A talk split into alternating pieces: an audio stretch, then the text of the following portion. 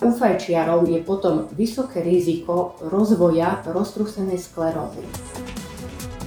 Vysoké riziko toho, že to ochorenie z tej pôvodnej atakovitej formy môže konvertovať do tej prognosticky nepriaznivej progresívnej formy.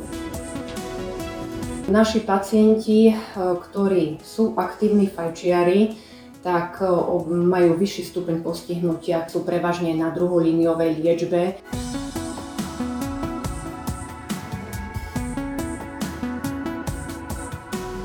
Dobré zdravie je silné zdravie a silné zdravie je zdravissimo. Napriek tomu, že k ochoreniu skleróza multiplex nepatrí špeciálna dieta, odborníci sa zhodujú v tom, že strava a zdravý životný štýl ovplyvňujú vznik a priebeh tohto ochorenia. Zdravý životný štýl jednoznačne znamená život bez závislosti. V tejto epizóde podcastu Zdravissimo sa podrobnejšie pozrieme na fajčenie pri diagnóze skleróza multiplex. Nielen o tom, čo fajčenie spôsobuje v organizme pacienta a aké to môže mať následky, sa porozprávame s pani doktorkou Natáliou Jankovičovou z neurologickej kliniky Univerzity Univerzitnej nemocnice v Martine. Moje meno je Tatiana Poliaková a prajem vám príjemné počúvanie. Mediálnym partnerom podcastu je online magazín plný elánu, kde sa dočítate o zdraví a o mnoho viac. Dobrý deň, pani doktorka, vitajte. Dobrý deň, ja ďakujem za pozvanie. My sa dnes nevidíme naživo, ale nahrávame tento podcast prostredníctvom počítača, ale to nič nemení na tom, že máme veľmi peknú tému, do ktorej sa poďme hneď aj pustiť. To, že fajčenie patrí medzi závislosti, ktorých je potrebné sa čím skôr zbaviť, aj bez špeciálnej diagnózy, je fakt. Prečo je to také dôležité pri ochorení skleróza multiplex? Tak, ja by som začala najprv takou definíciou sklerózy multiplex. Tí, ktorí sa zaoberajú týmto ochorením, tak dobre vedia. Jedná sa o chronické zápalové autoimunitné demyelinizačné ochorenie centrálneho nervového systému. Obzvlášť dôležitý je ten pojem autoimunitné, keď chceme hovoriť o súvislosti s fajčením, pretože tak jednoducho povedané znamená to, že náš imunitný systém, alebo teda imunitný systém konkrétneho pacienta je autoagresívne namierený voči jeho centrálnemu nervovému systému. Niečo podobné sa deje aj u fajčiarov. U fajčiarov v podstate dochádza k takému persistentnému autoimunitnému zápalovému stavu, ale zase v pľúcach, pretože ten cigaretový dym, ktorý fajčiari vdychujú, tak pôsobí dráždivo na pľúca a v pľúcach podnecuje alebo indukuje tvorbu autoagresívnych T-lymfocytov, imunitných buniek, tie potom napadajú priamo tie pľúca. Ale tieto T-lymfocyty môžu skrížene reagovať aj s antigénmi centrálneho nervového systému a toto je tá dôležitá informácia, že u fajčiarov je potom vysoké riziko rozvoja roztrúsenej sklerózy. Opýtam sa úplne laicky. To fajčenie k tej diagnóze ako keby zdvojnásobovalo tú imunitnú reakciu? Dobre tomu rozumiem? Áno, určite, určite to potenciuje. Ono v podstate v súčasnosti sa veľmi hovorí o tom, že ochorenie skleróza multiplex vzniká na základe genetickej predispozície v súčinnosti s rizikovými faktormi. Bolo ich definovaných niekoľko, či už je to nízka hladina vitamínu D, obezita u detí v detstve, vírusové ochorenia, ale jedným z rizikových faktorov je práve aj fajčenie. Poviem to tak, možno výhoda tohto rizikového faktora je tá, že je plne ovplyvniteľné. Čiže pokiaľ pacient má vôľu prestať s týmto zlozvykom, tak je šanca, že významným spôsobom ovplyvní aj ďalší priebeh svojho základného ochorenia, ktorým je skleróza multiplex. Už ste naznačili, že fajčenie hrá dôležitú úlohu pri vzniku tohto ochorenia. Znamená to, že ak je niekto veľmi tuhý fajčiar, ako by si zahrával s osudom, pretože je pravdepodobnejšie, že ochorie na sklerózu multiplex? Áno, môžeme to tak povedať. Predpokladám, že existujú aj dáta, ktoré toto tvrdenie potvrdzujú a nejedná sa teda len o domnienku. Áno, svedčia, svedčia o tom výsledky mnohých štúdií. My rovnako zbierame aktuálne dáta od pacientov fajčiarov so súčasnou sklerózou multiplex a sama som zvedavá na výsledky, ktoré, ktoré z toho vyjdú, či potvrdíme výsledky svetových štúdií alebo, alebo nie. Uhum. A realizujete to u nás na Slovensku s našimi pacientami? Áno, máme e, súbor našich pacientov, ktorých e, sledujeme v našej ambulancii pre demyelinizačné ochorenia. a zbierame teda údaje, čo sa týka začiatku fajčenia, dĺžky obdobia fajčenia, počtu cigariet a tak ďalej a chceme to ďalej štatisticky spracovať. Znie to veľmi zaujímavo, k tejto téme sa neskôr ešte vrátime. Poďme ale späť k úvodným informáciám k tejto téme. O klasických cigaretách sme sa už bavili. Aké sú skúsenosti s elektronickými cigaretami? Všeobecne sa prezentujú ako zdravšia alternatíva fajčenia. Ako to vnímate vy v súvislosti so sklerózou multiplex? No, elektronické cigarety sú taký, taký zádrhel trošku. Nie je ešte veľa dát, čo sa týka elektronických cigariet, pretože Ono, elektronická cigareta nie je presne to, čo klasická cigareta. Klasická cigareta sa udáva, že obsahuje okolo štyritisíc chemických látok, karcinogénnych, toxických, dráždivých, vrátane veľmi nepriaznivých látok, ako sú oxid dusnatý, oxid uholnatý. Elektronická cigareta, keďže neobsahuje tabak, ale obsahuje len čisto nikotín. A potom ešte máme ďalšiu skupinu elektronických cigariet, ktoré sú tie beznikotinové, ktoré obsahujú len vonné esencie. Takže keď sa budeme baviť len o tých elektronických cigaretách s obsahom nikotínu, tak v podstate nikotín nemá ani, ani karcinogénny efekt, on je skôr dráždivý. Dráždi ten centrálny nervový systém a má skôr taký ten psychofyziologický efekt, že zodpovedá za tú závislosť na, na fajčení.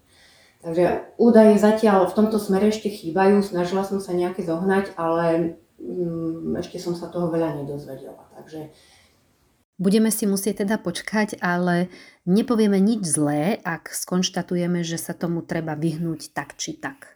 Tak či tak, určite je to zlozvyk a my teda sa snažíme, keď máme pacienta s novodiagnostikovanou sklerózou multiplex, tak snažíme sa ho dôsledne informovať o negatívnych vplyvoch fajčenia, o tom teda, aký to môže mať negatívny vplyv na ďalšiu progresiu jeho ochorenia.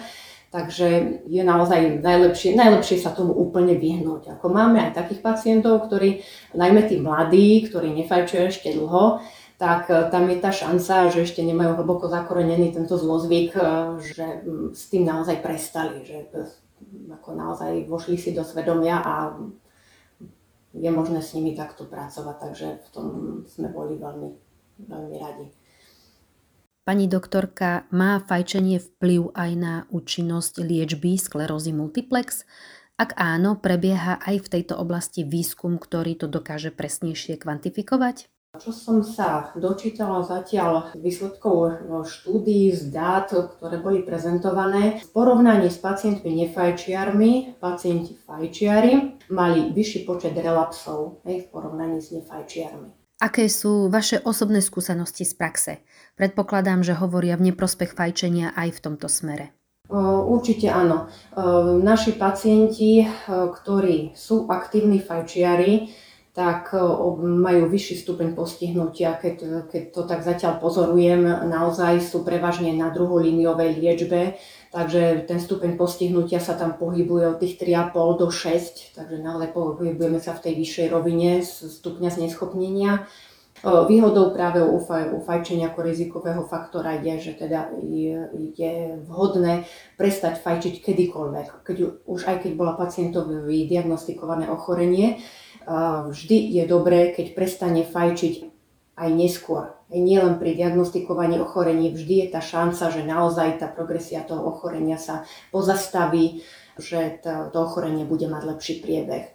Pretože čo, čo vieme, u pacientov aktívnych fajčiarov je tam aj vysoké riziko toho, že to ochorenie z tej pôvodnej atakovitej formy môže konvertovať do tej prognosticky nepriaznivej progresívnej formy. Naozaj to riziko je veľmi vysoké, dočítala som sa číslo až štyri celé sedem percenta na rok fajčenia, takže naozaj vždy je šanca kedykoľvek s tým, s tým zlozvykom prestať a myslieť na, na, tú, na tú svoju esemku aj do budúcna, aby, aby tento zneschopnenie bolo naozaj čo, čo najnižšie. To riziko je naozaj obrovské. Pri desaťročnom fajčení máme hneď štyridsaťsedem percent.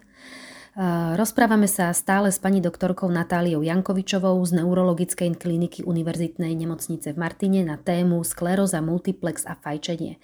Pani doktorka, môže byť fajčenie ako také aj prekážkou v liečbe, tzv. Kontraindikáciou? Býva to? Nebýva to, nie, len ako som už spomínala, tak pokiaľ pacienta chceme nastaviť na liečbu a teda pacient je vo fáze, že mu bola v nedávnom čase diagnostikované toto ochorenie, tak naozaj snažíme sa ho čo najdôslednejšie informovať o tých negatívnych vplyvoch, aby teda dostal ten pacient vlastne šancu na lepší priebeh toho ochorenia do budúcna, ale ako kontraindikácia to nie je. Rada by som sa teraz vrátila k téme, ktorú ste už načrtli, a to vaše osobné skúsenosti s es em ká-rmi fajčiarmi. Spomínali ste, že sa vám potvrdzujú údaje v súlade s tými medzinárodnými výskumami.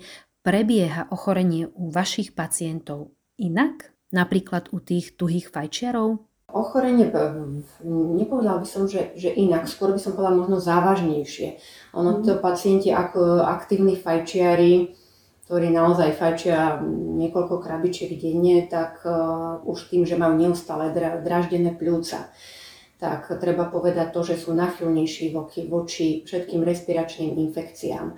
A respiračný infekt býva veľmi často, alebo veľmi častým uh, spúšťačom nového klinického ataku ochorenia. Takže títo aktívni fajčiari majú určite vyššiu frekvenciu relapsov ochorenia v porovnaní s pacientmi nefajčiarmi. V em er obraze treba majú vyšší počet ložísk demyelinizačných v porovnaní s pacientmi nefajčiarmi, čiže určite to ochorenie je aktívnejšie, ako som už aj spomínala, teda majú vyšší stupeň zneschopnenia, tzv. é dé es es skóre, a teda je tam aj to vyššie riziko, že to ochorenie zrazu konvertuje do, do tej progresívnej formy, ktorá je už potom o mnoho ťažšie liečebne ovplyvniteľná.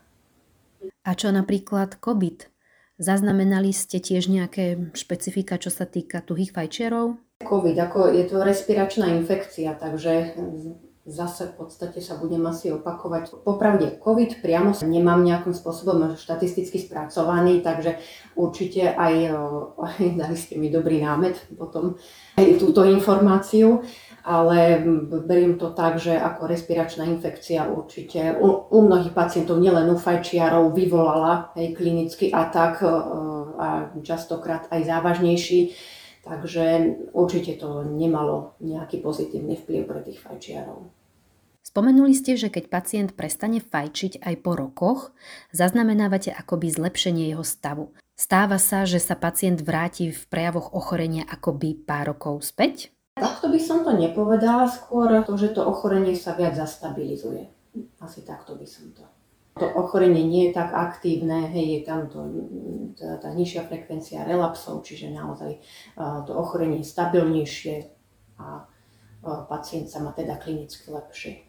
Povedali sme si naozaj dosť o tom, že fajčenie je škodlivé. Keď sa pacient rozhodne, že by sa chcel zbaviť závislosti od nikotínu, ale nezvláda to sám, existuje nejaký štandardný rámec pomoci, ktorý môže využiť? V prvom rade je to teda ten náš rozhovor uh, s pacientom a poukázanie teda na, na to, že by bolo vhodné naozaj prestať s tým fajčením. Dôležité je samozrejme vôľa pacienta. Ten pacient musí chcieť, pretože keď nechce, tak veľmi ťažko sa s ním potom pracuje. No, on má v podstate možnosť v takej tej prvej fáze zvoliť voľnopredajné prostriedky, ktoré sú v podstate ako taká náhradná nikotinová liečba, regulovaná dávkovo, takže je naozaj v lekárniach je množstvo, či už sú to transdermálne náplastie, či sú to spreje, žuvačky, ktoré obsahujú rôznu koncentráciu nikotínu.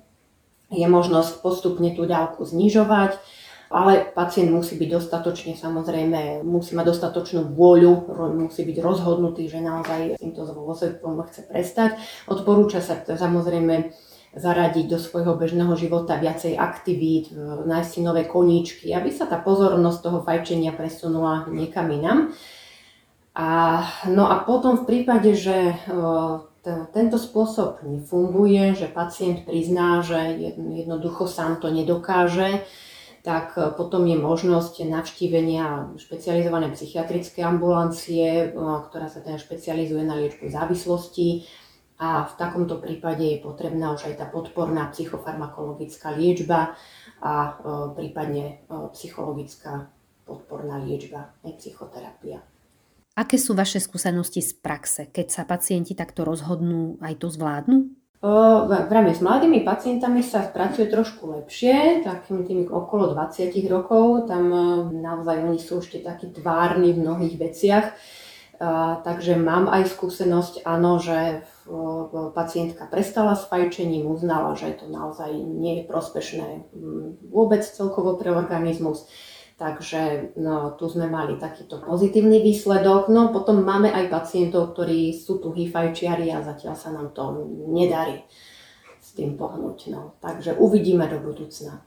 Budeme držať palce a želáme čo najviac pacientov bez tejto závislosti, bez závislosti od nikotínu a tí, ktorí už fajčia, aby sa dokázali tohto zlozvyku zbaviť. Nech sa vám darí. Chceli by ste ešte na záver povedať odporúčanie pre pacientov alebo aj ostatných poslucháčov, ktorí budú počúvať tento podcast?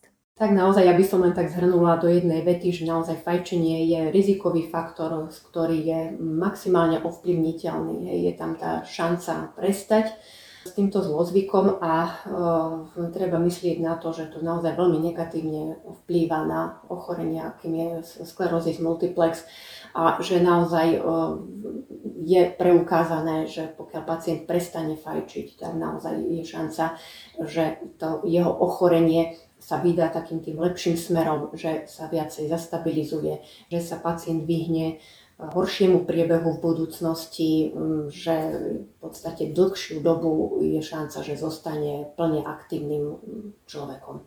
To ochorenie samotné je veľmi náročné, prečo si to ešte sťažovať a sám seba posúvať niekde ďalej, kde by som už možno bez toho nebol. Takže dúfam, že aj tento náš rozhovor prispeje k tomu, aby sa to nedialo. Pani doktorka, veľmi pekne ďakujem za rozhovor. Rozprávali sme sa s Natáliou Jankovičovou z neurologickej kliniky Univerzitnej nemocnice v Martine. Ešte raz ďakujem. Ďakujem za pozvanie, za videnia. Ďakujem aj vám, milí poslucháči, za pozornosť. Odporúčame vám aj naďalej sledovať stránku es em asistent bodka es ká, kde nájdete ďalšie aktuality týkajúce sa manažmentu liečby roztrúsanej sklerózy. Budeme radi, ak náš podcast odporúčite ďalej. Zdraví Simo nájdete vo vašich obľúbených podcastových knižniciach a sledovať nás môžete aj na facebookovej a instagramovej stránke Zdraví Simo podcasty o zdraví alebo na YouTube kanáli Zdraví Simo podcasty o zdraví. Želáme vám pevné zdravie a do skorého počutia. Podcast vznikol s podporou spoločnosti Roche. Kód em es ká nula nula nula nula jeden štyri šesť nula. Mediálnym partnerom podcastu je online magazín plný elánu, kde sa dočítate o zdraví a o mnoho viac.